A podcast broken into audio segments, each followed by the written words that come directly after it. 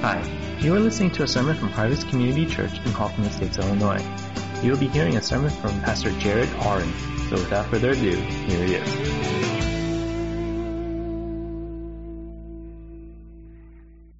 This morning, we are technically still in the marriage series, but I'm going to veer off course a little bit, if that's okay with you. And we're going to focus this morning a little more broadly on family. Whether you are married or not, whether you have children or not, we have all grown up in a family. And our families have marked and shaped us. The family unit is one of the most significant influencers in who we become as people. And this morning, I want to talk about rediscovering life in our families. Life that God truly intends for us. One of the books that's really influenced me is this book, Making Room for Life, by Randy Frazee. And I want to share a little bit from his introduction. And he kind of paints the picture for his family, what life looks like. And maybe you can resonate with some of this. I envision a life that is not as hectic.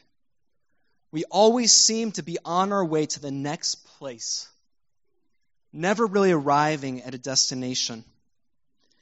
I envision a life with less time in the car and more times for walks. I envision a life where there is time for work and a time to play. I love to work, but I just want to keep it from getting offside. I want to play more, but I think after all these years, I've forgotten how. I envision a life with less fast food in the car and more spreads of home cooking with family and friends. Shoving burritos in our mouths while driving can't be what God had in mind for us. We have lost the beautiful art of sharing a meal together. I envision a life of less accumulation and more conversation. I already have way too many manuals on how to care for the stuff I bought. Plus, people have to be more interesting than things. I don't think most of us really know for sure.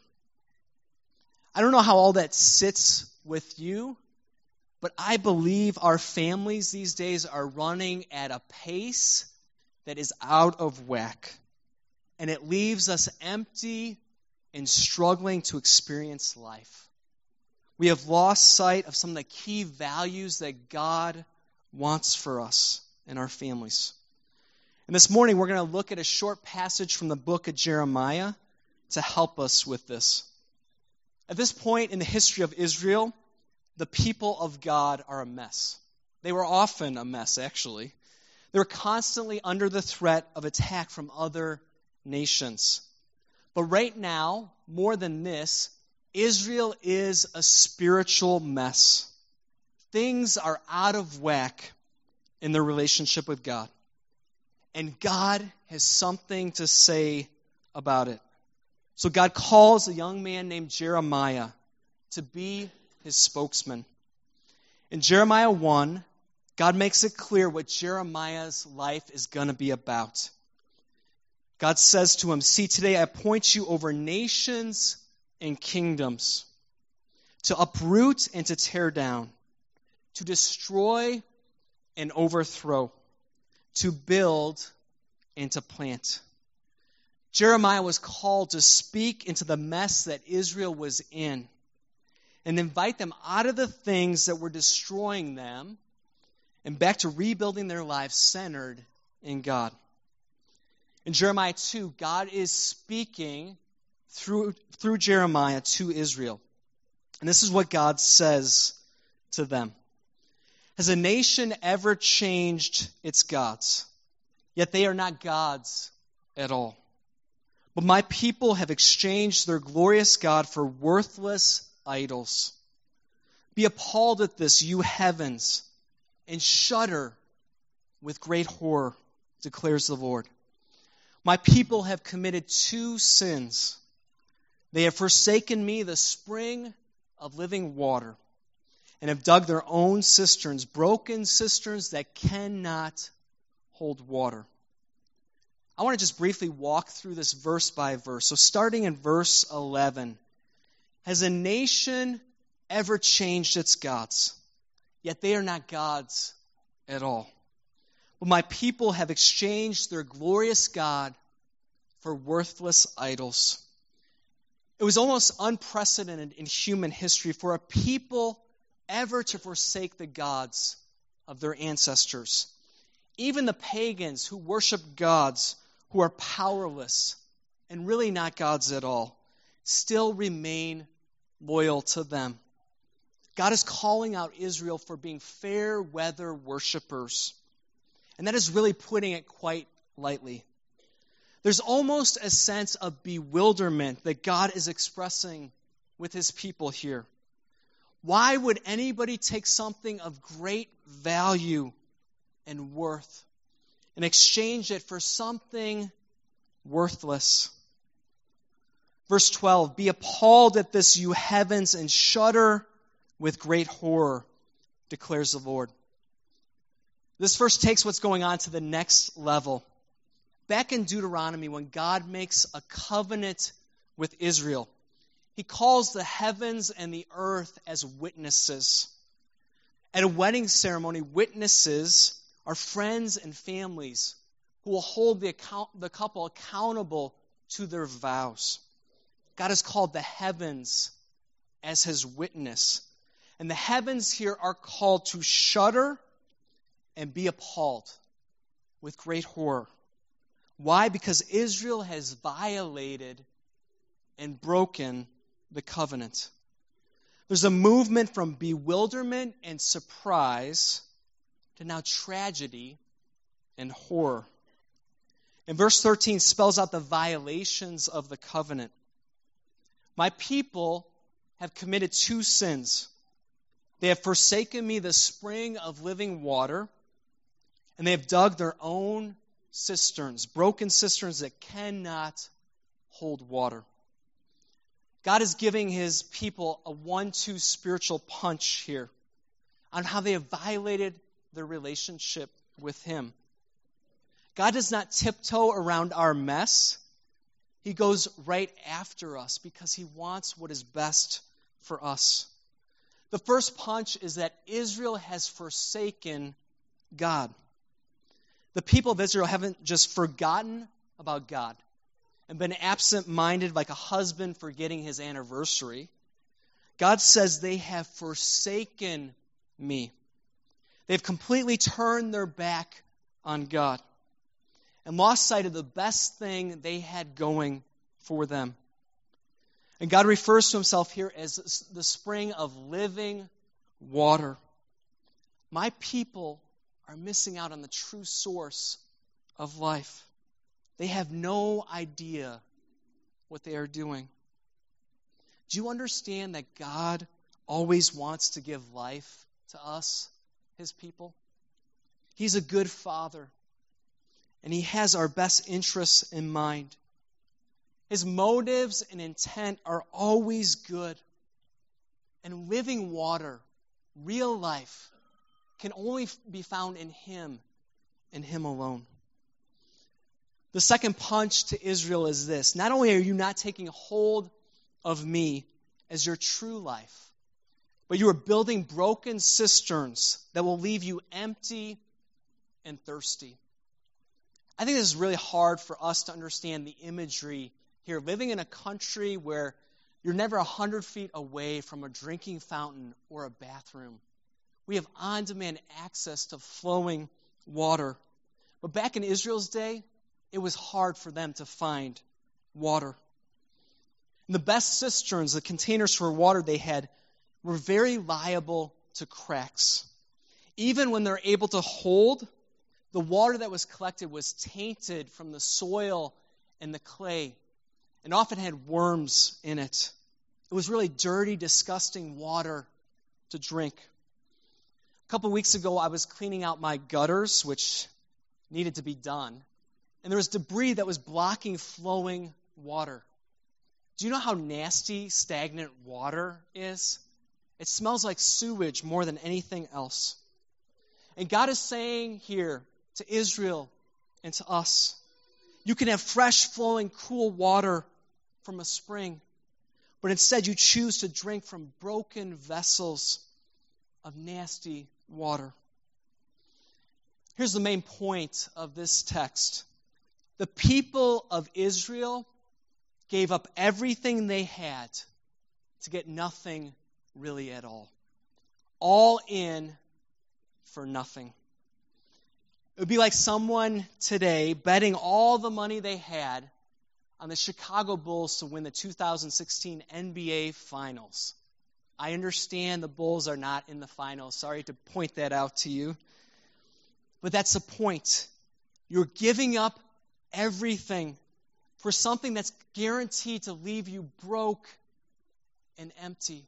How crazy is that? The mandate placed on Jeremiah's life was to be a spokesman for God. How God wanted to destroy the cracked cisterns in Israel and call them back to putting their hope in a relationship with Him. And today we're not much different than Israel. We chase after and run after and put value on so many things that can't and won't produce the life God wants for us. We choose broken cisterns that won't hold. Like Israel, we give up a lot and often are left feeling empty and struggling to experience life. And God wants so much more for us. He really does want to give us life, life in Him and life according to His ways. As Jeremiah talks about destroying and rebuilding, I think about a home remodeling project.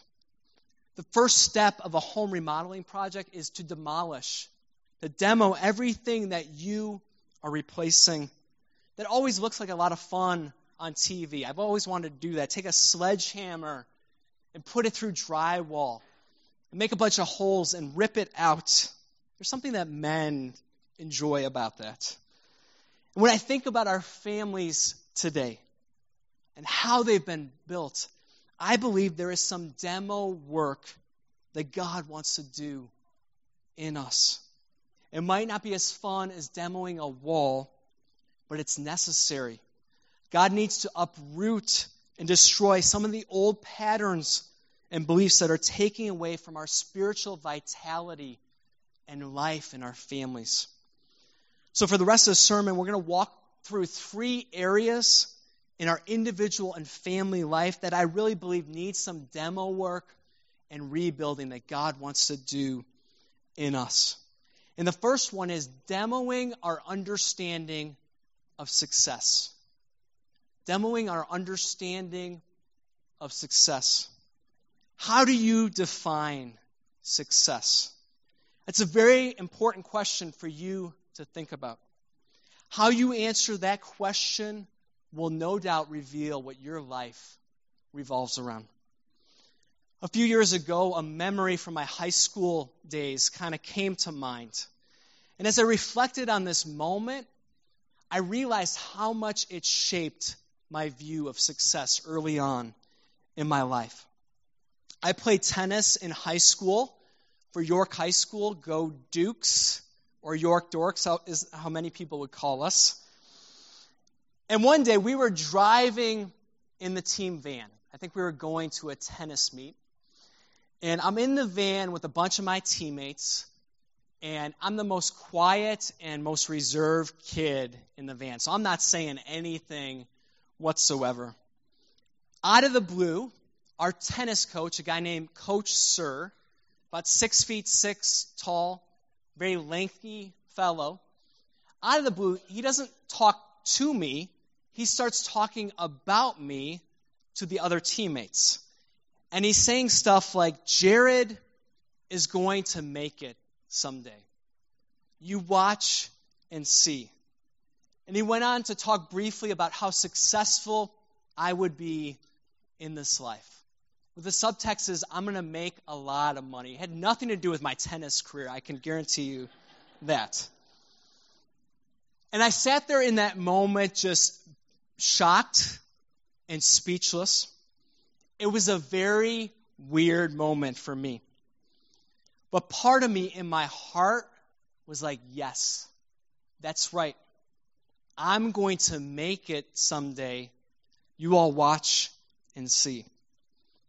Please understand, I don't share that moment to brag whatsoever, because in his eyes, I did not make it whatsoever.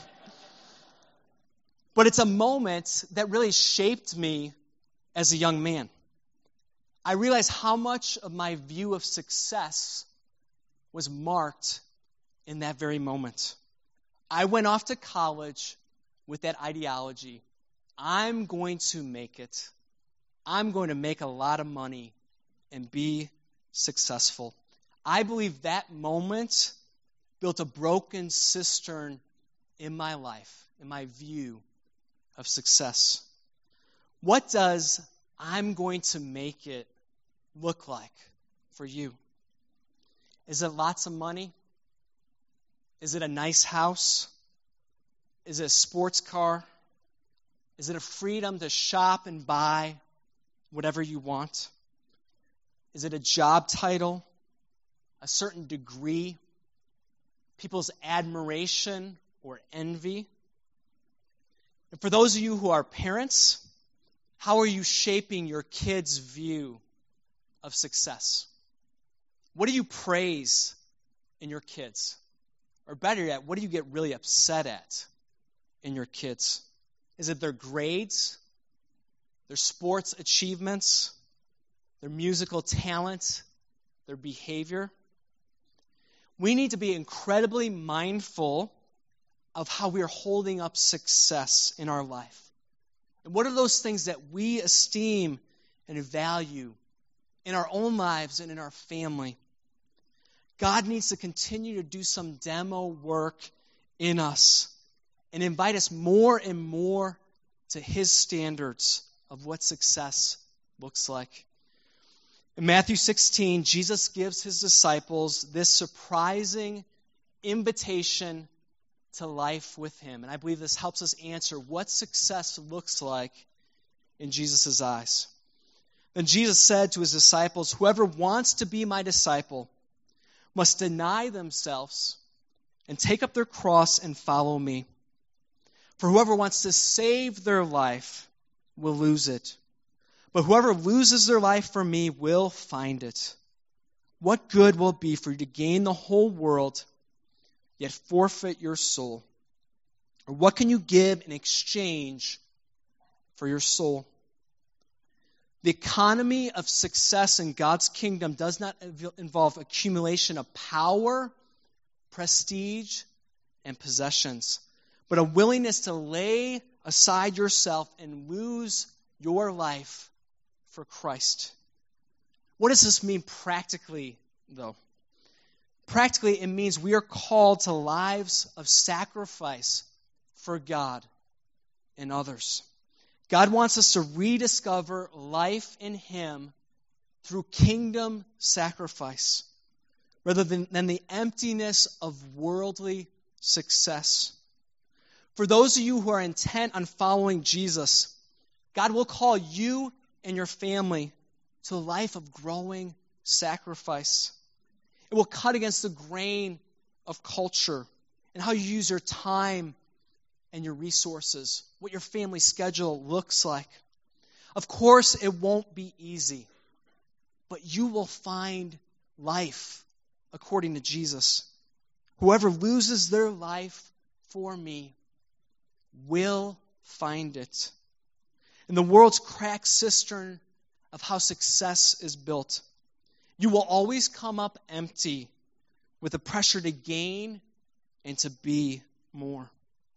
But as you follow Christ in laying down your life in sacrifice, God promises that you will find true life. You will experience God as living water. A few years ago, Yvonne and I spent a season kind of thinking and praying about what do we want our family values to be about. It took us a while to kind of pray and sort through that. We came up with three things that we really believe defines our family. We created this plaque that kind of hangs in our dining room. The last one on the plaque is we will give ourselves to the selfless and loving pursuit of others. This is an area where I truly admire my wife, Yvonne. She inspires me because I know better than anybody else how she lives out this value in our family. Week in and week out, I see how she lays aside herself and sacrifices to love other people.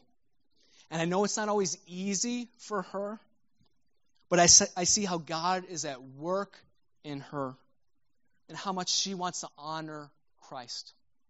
And it inspires me to follow Jesus more.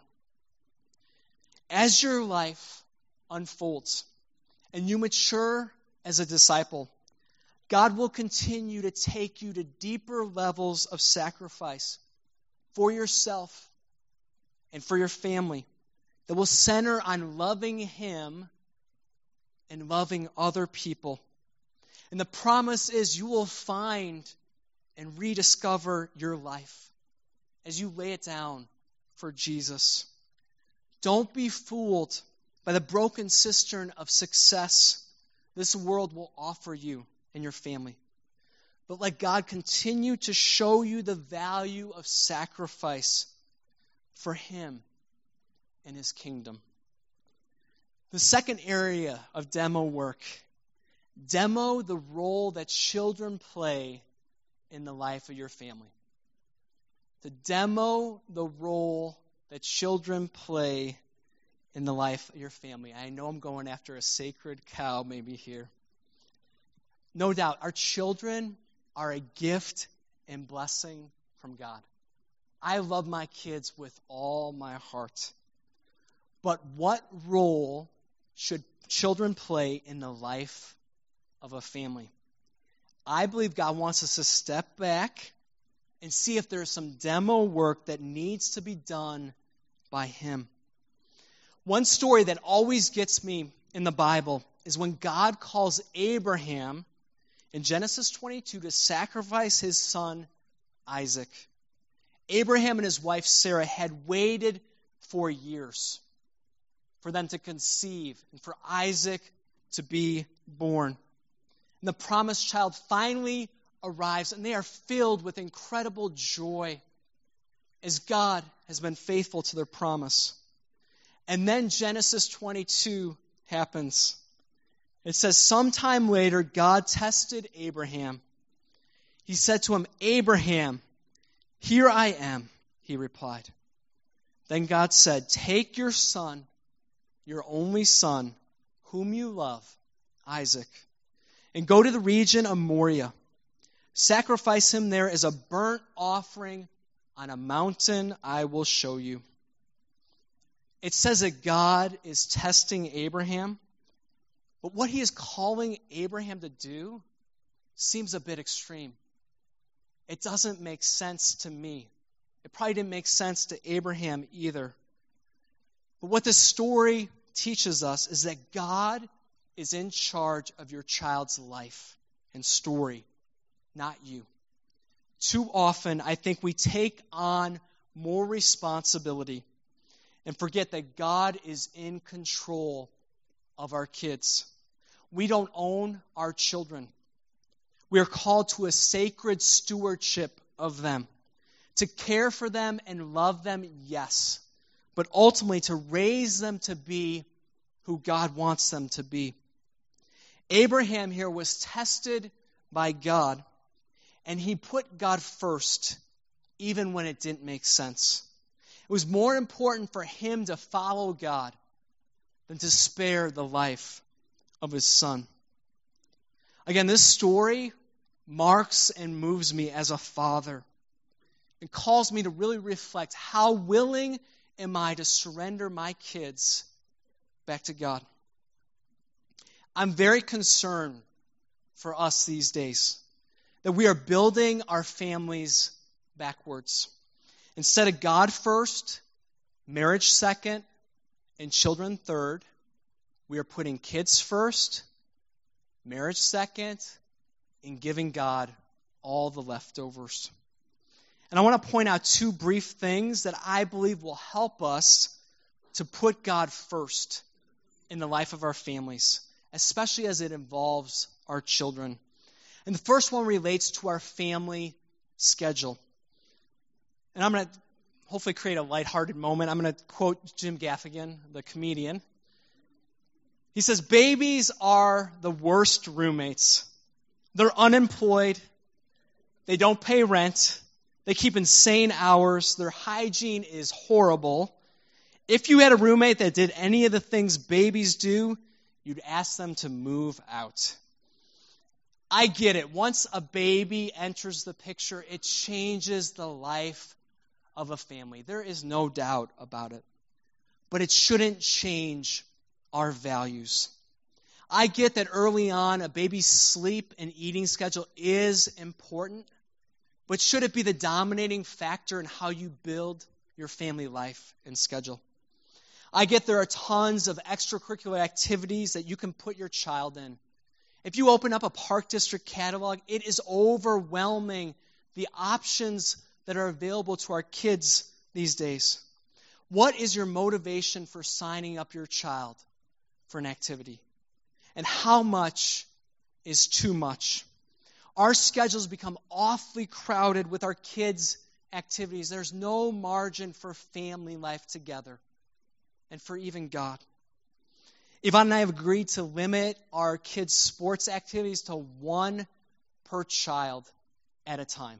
And we both love sports. It'd be easy to run wild with that, but we know what it does to the life of a family, these extracurricular activities. What does your family schedule reflect about what you value? Think about that. Reflect on that. Talk about that as a couple. The second thing is learning to invite God into the everyday life of your family. And this isn't rocket science. This doesn't have to be very complicated. One thing Yvonne and I do is we try to bookend our days with our kids in prayer. Before school or while we're driving them to school, we pray for each of our children. And beyond just praying for God to protect and bless them, but praying that they would learn to follow Jesus, that they would love other kids in their class, they would be brave and courageous when they're afraid. They would remember that God is with them no matter what. And if there's a big event like a sports game, we try to pray for our kids and ask that they would honor God in everything. Another important thing, I believe, is meal times. In our crazy schedules, family meals together easily get crowded out. And I understand when the kids are young, family mealtimes are not pleasant. But as they get older, I believe the table is an important time where your family culture is formed, where you talk about your life and share the events of the day. And as a couple, that you ask, God, what are you doing in the life of my child? How can I come alongside them and bless them and pray for them and walk with them? May we recapture the importance of family meals together. There's so much more that could be said, but our children need us to take the lead in how we build our families. Too often we are building things backwards, and we miss out on the true life with God at the center of our families. Remember the example and faith of Abraham. Will God be first in your family? Will you be a steward of your children? Will you surrender your kids to God and acknowledge that He is in charge of their stories, not you? There's life and freedom when we put God first in the life of our family and our schedule. The final thing is demoing the primary purpose of your job. To demo the primary purpose of your job. On Sundays, I don't think we talk enough about the marketplace and the demands that are on you who have a career and work outside the home. It's been a long time since I've been in the corporate world, but I know there are many challenges, especially for men. Work moves beyond what you do, but it can spill over and shape so much your identity and who you are as a man. It's a place where you spend a majority of your week and becomes the main storyline in your life. One of the unchecked dangers for us in our careers is that our jobs become primarily about provision over anything else. Of course, practically, I understand why this happens. You get paid for what you do, and that paycheck or direct deposit, it pays the bills. And you keep going at your job because you need to pay the bills. And similar to the last point, and how we as parents take on too much responsibility and how we raise our kids, I think we do a similar thing in our careers. We take on too much responsibility for provision when it really is God's job. We take on more of a burden than required. And it feels like it is up to us to provide for our families. Throughout Scripture, though, God makes it very clear that He is named the provider, not us. Matthew 6 is one example. So do not worry, saying, what shall we eat, or what shall we drink, or what shall we wear? For the pagans run after all these things, and your heavenly Father knows that you need them. But seek first His kingdom and His righteousness, and all these things will be given to you as well. We can easily get trapped in the cracked cistern that I need to provide for my family. I got to work to pay the bills. But this text is reminding us that clothes and food and the needs of your family, ultimately God is in charge of providing. Your responsibility is to work hard, yes, and to be faithful to honor God in your work. And trust me, I have struggled with this a lot in my own life. Time and time again, I take on too much worry and responsibility for provision, when the invitation to me and to you is to be faithful, to seek God first, and to trust that He will provide. There's a freedom here that God is inviting us to. God is saying, it's not up to you. It's really up to me. Don't hear me wrong here. Your job matters. God has placed you where you're at for reasons beyond just making money, though. And God needs to do some demo work in us that the primary purpose of our jobs is not provision, but it's about calling. Let me explain the difference. God has created you as a unique person with gifts and talents and passions. And out of that uniqueness, He is inviting you to a greater purpose with your work, beyond merely collecting a paycheck. God wants you to discover life in Him through embracing your calling. Calling is about being faithful to who God has made you to be. And calling is about serving others. And I think this quote from Tim Keller is very helpful. Our daily work can be a calling only if it is reconceived as God's assignment to serve others. Your job is an assignment from God to serve others.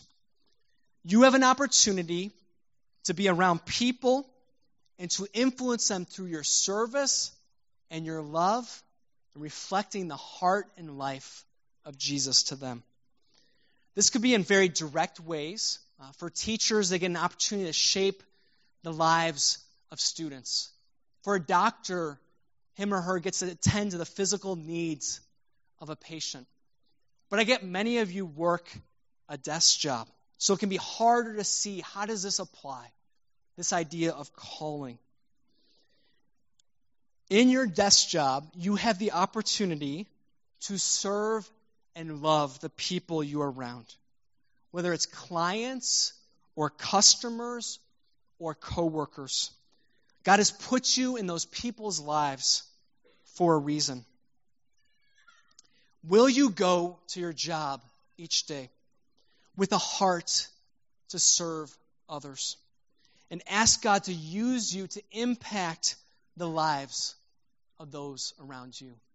And I get in the daily grind, it's hard to be reminded of this vision and purpose. And that's why we need one another, to keep each other accountable, to talk about our work, be more than collecting a paycheck, but really as an opportunity to serve and love others and to embrace your calling, which God has given you.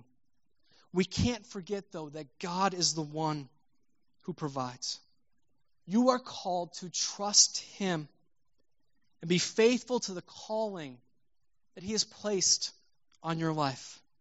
You will find life and joy and freedom as you discover your calling to serve others in your work.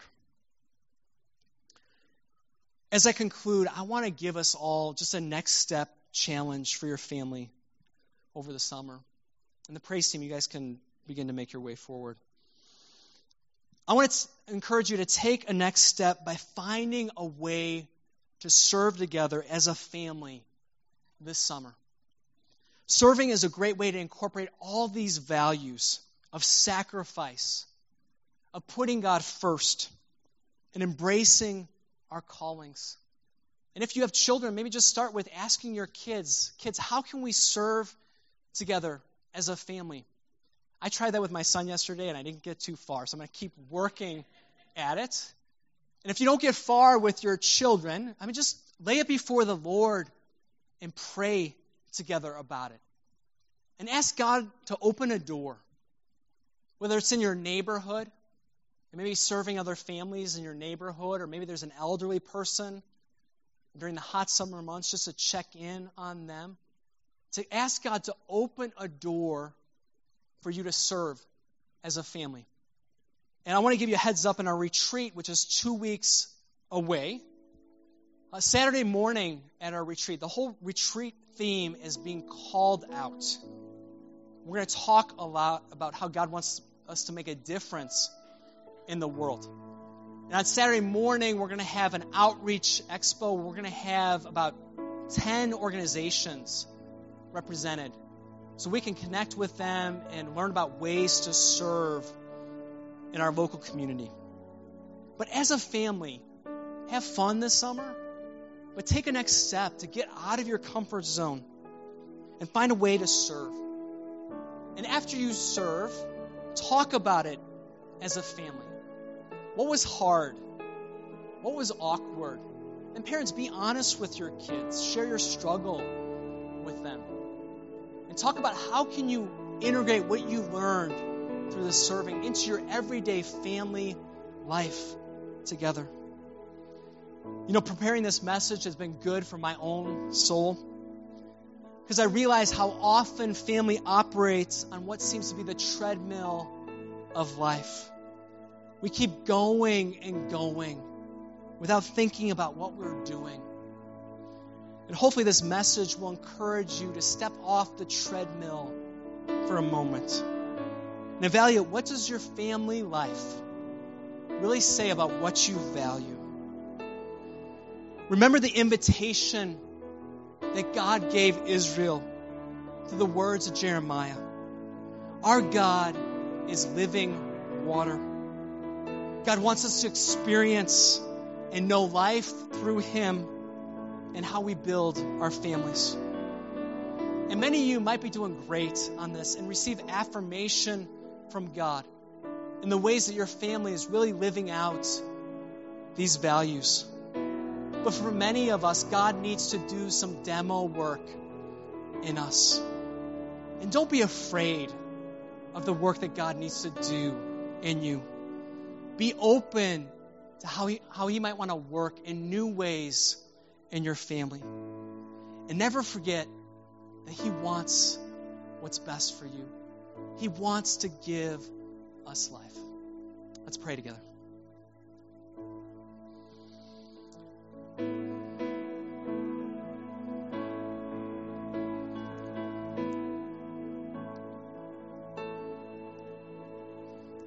God, we pray that you would not just let us be with our broken cisterns. God, that you would come gently and strongly and invite us out of the things that we tend to value so much, that at the end of the day just leaves us empty and struggling to find life. God, give us fresh eyes to see where real life is found. Teach us about the way of sacrifice. That following Jesus is truly about laying down our life for you, to rediscover it. And God, you have modeled that through your Son, who gave up everything so that we can have a relationship with you. So we thank you for your sacrifice for us. And we thank you that your Holy Spirit lives and reigns in us, so we are not left alone to try to muster sacrifice in our own strength. But your Spirit will truly empower us. And God, we thank you for the kids that you have blessed us with. They truly are a gift from you. And God, we want to honor you in how we raise our kids. We pray that you would forgive us for how often we get things backwards. We let our children take center stage in the life of our family. We pray this morning that you once again would take that center stage. And help us to be able to surrender our kids back to you and entrust them into your care. And God, thank you for the many careers that are represented in this room, and the men and women that work very hard at their jobs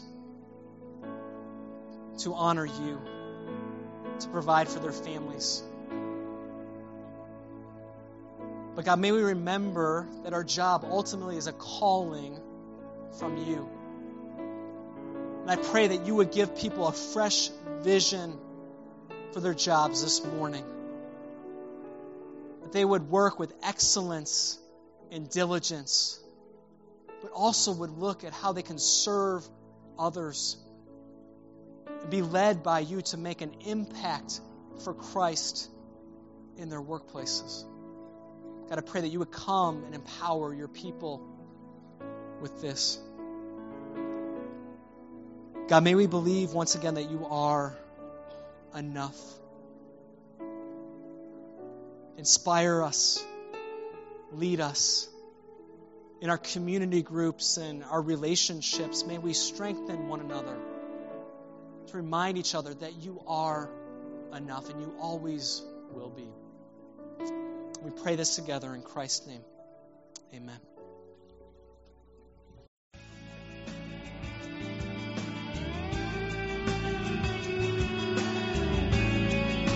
Thanks for listening to the sermon from Harvest Community Church. If you would like more information or have any questions or comments, check out our website at harvest-community.org. Thanks for listening.